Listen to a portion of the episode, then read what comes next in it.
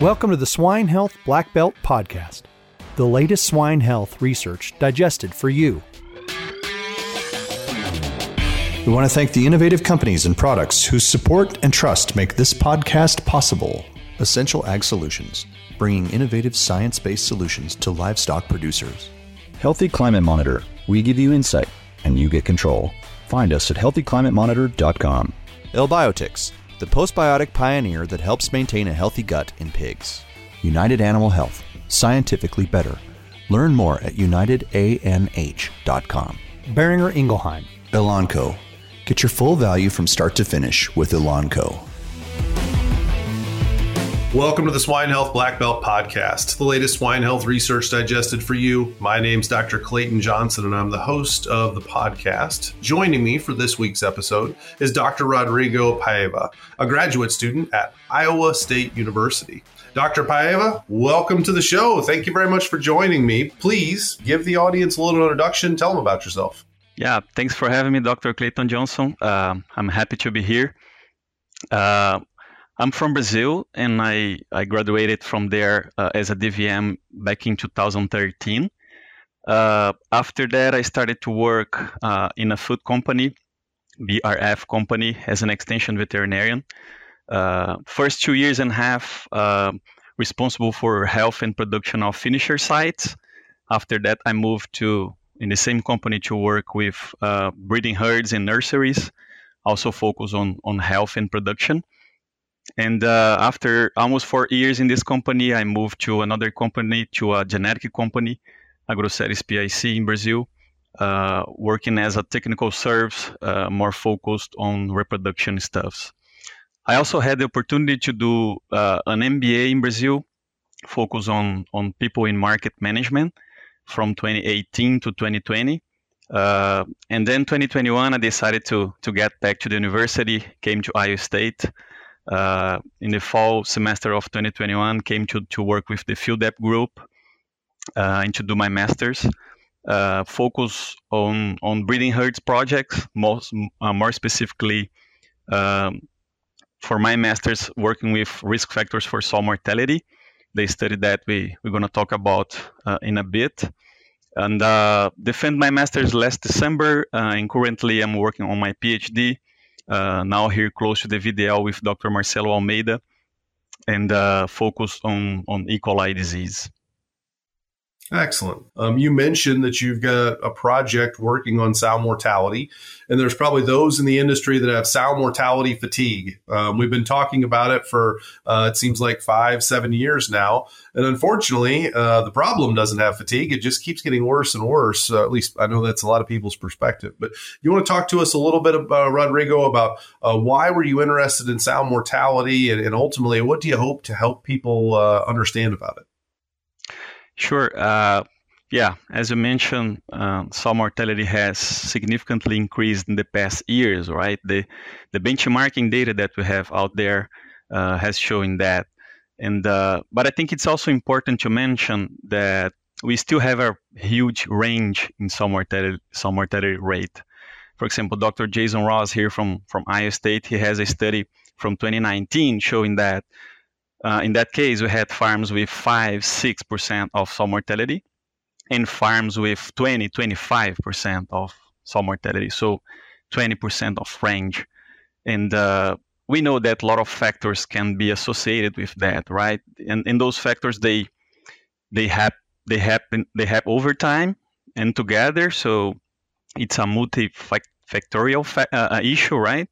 And uh, and that's why it's important uh, uh, from my understanding, to to do studies like this one that you can look for factors um, individually by itself, and also put in a model and look for those factors together and see the association between them, among them, and and uh, and end up with uh, with uh, th- those um, main factors that could help the producers, the veterinarians, to take decisions right out there. Having said that, uh, we designed this study here at Iowa State to better understand the potential factors associated with, with this issue with sow mortality.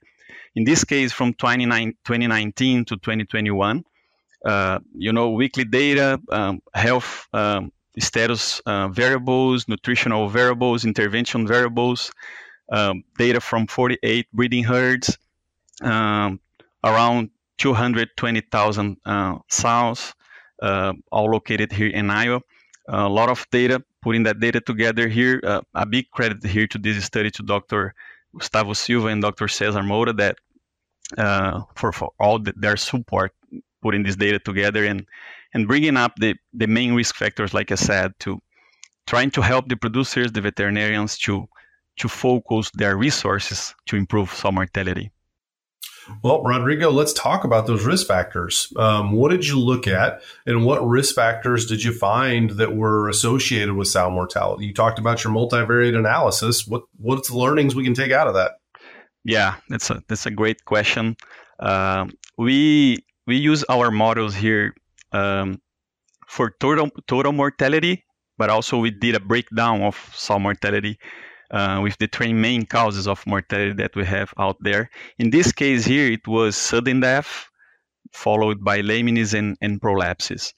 First, we run the model for total death and also the same pattern of uh, modeling for uh, each cause to see if the factors will change between causes, right? It could help could could help to also to to take uh, better decisions. So in this case here in this study, PRRS was uh, a very important factor, uh, but we also learn about single diseases, ver- single disease versus uh, multiple diseases. In this study here, for example, those farms that were that broke with PRRS uh, and they were um, mycoplasma hyomone positive, they had um, higher sow mortality. So the impact of sow mortality in some on sow mortality was uh, way higher. So the same thing, uh, the farm that we had that broke with PRRS was undergoing PRRS elimination, and uh, they had Seneca outbreak.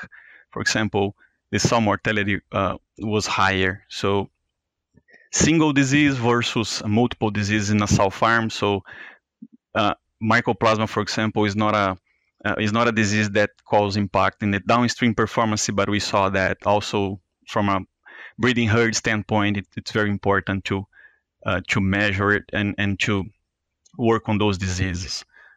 Talking about um, pen gestation and stalls, so we had higher uh, mortality rate uh, in on pen gestation comparing with stalls, especially about lameness.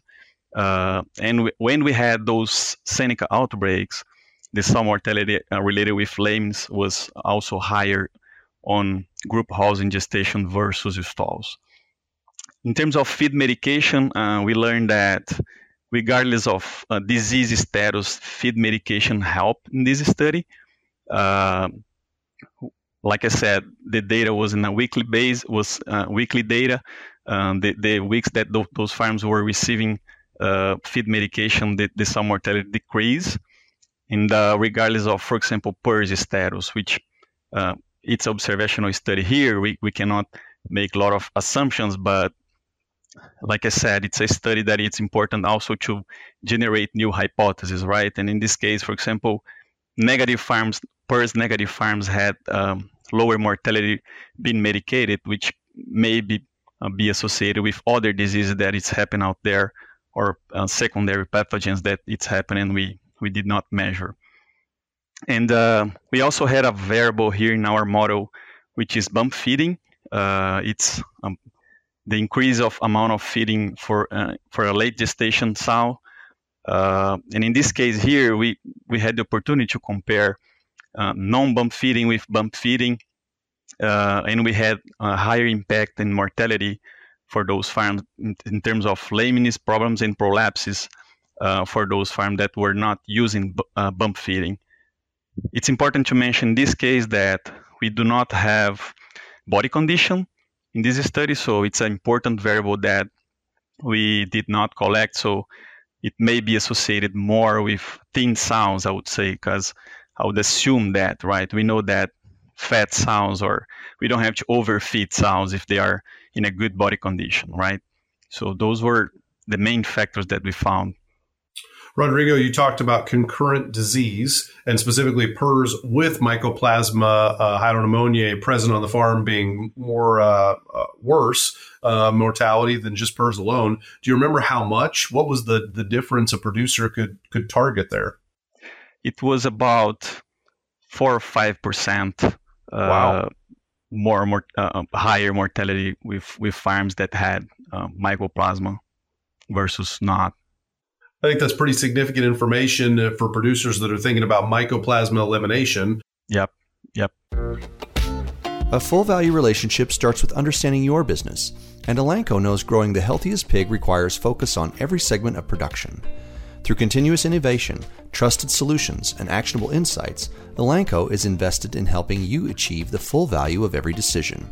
Their portfolio offers solutions that manage disease challenges, minimize variation, and mitigate mortality to optimize pig health. Get full value from start to finish with Elanco. You talked about um, uh, PRRS uh, being bad in general, and I think we all know that, right? The only people that are happy with PRRS are the ones who, who don't have a wild type PRRS virus in their farm. But did you see anything with lameness or prolapses or sudden death? You know, those three main causes. Did you see any, either of those three elevate during the PRRS outbreak, or was it the, the other categories that elevated? Exactly. PRRS, uh, in this case, had a um, impact on, on all of those causes, on total mortality and all of them. Um, the, those those farms that broke with PRRS, they had um, worse mortality, especially in the first uh, 16 weeks of post outbreak. Rodrigo, did you look at season or month as a variable in your analysis? And if so, were there months or seasons that stuck out as being better or worse for sow mortality? Yes, uh, we did look for, for season, and the fall season uh, was associated with higher uh, sow mortality. Very good. Well, Rodrigo, thank you very much for coming on the show. Um, I really appreciate the information that you brought. Sure. Appreciate the opportunity. Yeah. Well, thanks for being on here. And to our audience, thank you very much for listening. Um, if you haven't checked out our website at swinehealthblackbelt.com, please do so. Thank you very much for listening to the Swine Health Black Belt podcast. Uh, subscribe to the podcast, and we look forward to having you back here again next week. For Dr. Rodrigo Paiva, I'm Dr. Clayton Johnson. Thank you very much. Hey, everybody. We're always searching for the latest and greatest research to share each week. If you have a swine health related research trial and would like to come on the show and talk about it, share it with us, please feel free to email the research to hello at wisenetix.com.